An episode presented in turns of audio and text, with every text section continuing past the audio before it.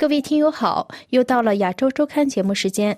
在今天的节目里，我们仍然连线亚洲周刊的编辑肖伟基先生，请他向大家介绍最新一期亚洲周刊的主要内容。欢迎您的收听，肖伟基先生您好。你好，肖先生。呃，亚洲周刊最新一期的封面专题是什么呀？亚洲周刊最新一期的封面专题是“美国撕裂难以逆转，大选结果之争引爆对抗”。美国总统大选，不管谁胜谁负，分裂已经难以逆转，在美国的灵魂深处画下一道深刻的裂痕。这也是美国南北内战以来最有可能重演内战悲剧的时刻。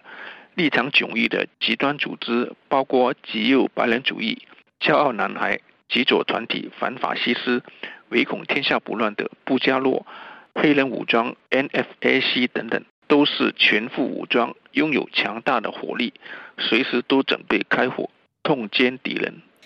那这些极端组织进行了哪些活动呢？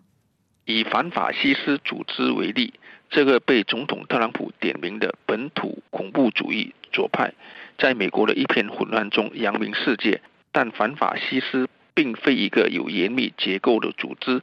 而是一堆分布全国的小团体，多数是年轻人。他们抱持反对种族主义、反法西斯主义的理念，反对特朗普。他们积极介入右翼游行或者示威中进行破坏，通常穿上黑衣与面罩，组成黑块。选举结果呢？跟选前的民调有哪些误差吗？美国各大媒体民调在过去一个月都显示将会出现蓝色浪潮，拜登将会毫无悬念的大胜现任总统特朗普。然而，随着选举结果逐渐开票，双方杀得难分难解。民调机构在今天更难反映民意，原因在于社交媒体的兴起改变了人们的思维习惯，极端思想更容易深入民心。他们不愿意将自己的意见宣诸一口，造成民调机构难以获取准确的民意。面对的新的形势，民调机构需要考虑使用大数据等新的方法应对新的形势，才能掌握更准确的民意。特朗普的四年任期对世界和中国产生了哪些影响呢？特朗普在疫情上反科学又反环保，得罪了欧盟。将大美利坚盛世破坏殆尽，自毁软实力长城，而中国趁机在疫情废墟中崛起，这是特朗普对中国的隐形贡献，也是美国需要面对的世界大变局。除了这个封面的专题以外呢，本期亚洲周刊还有哪些其他的重要内容吗？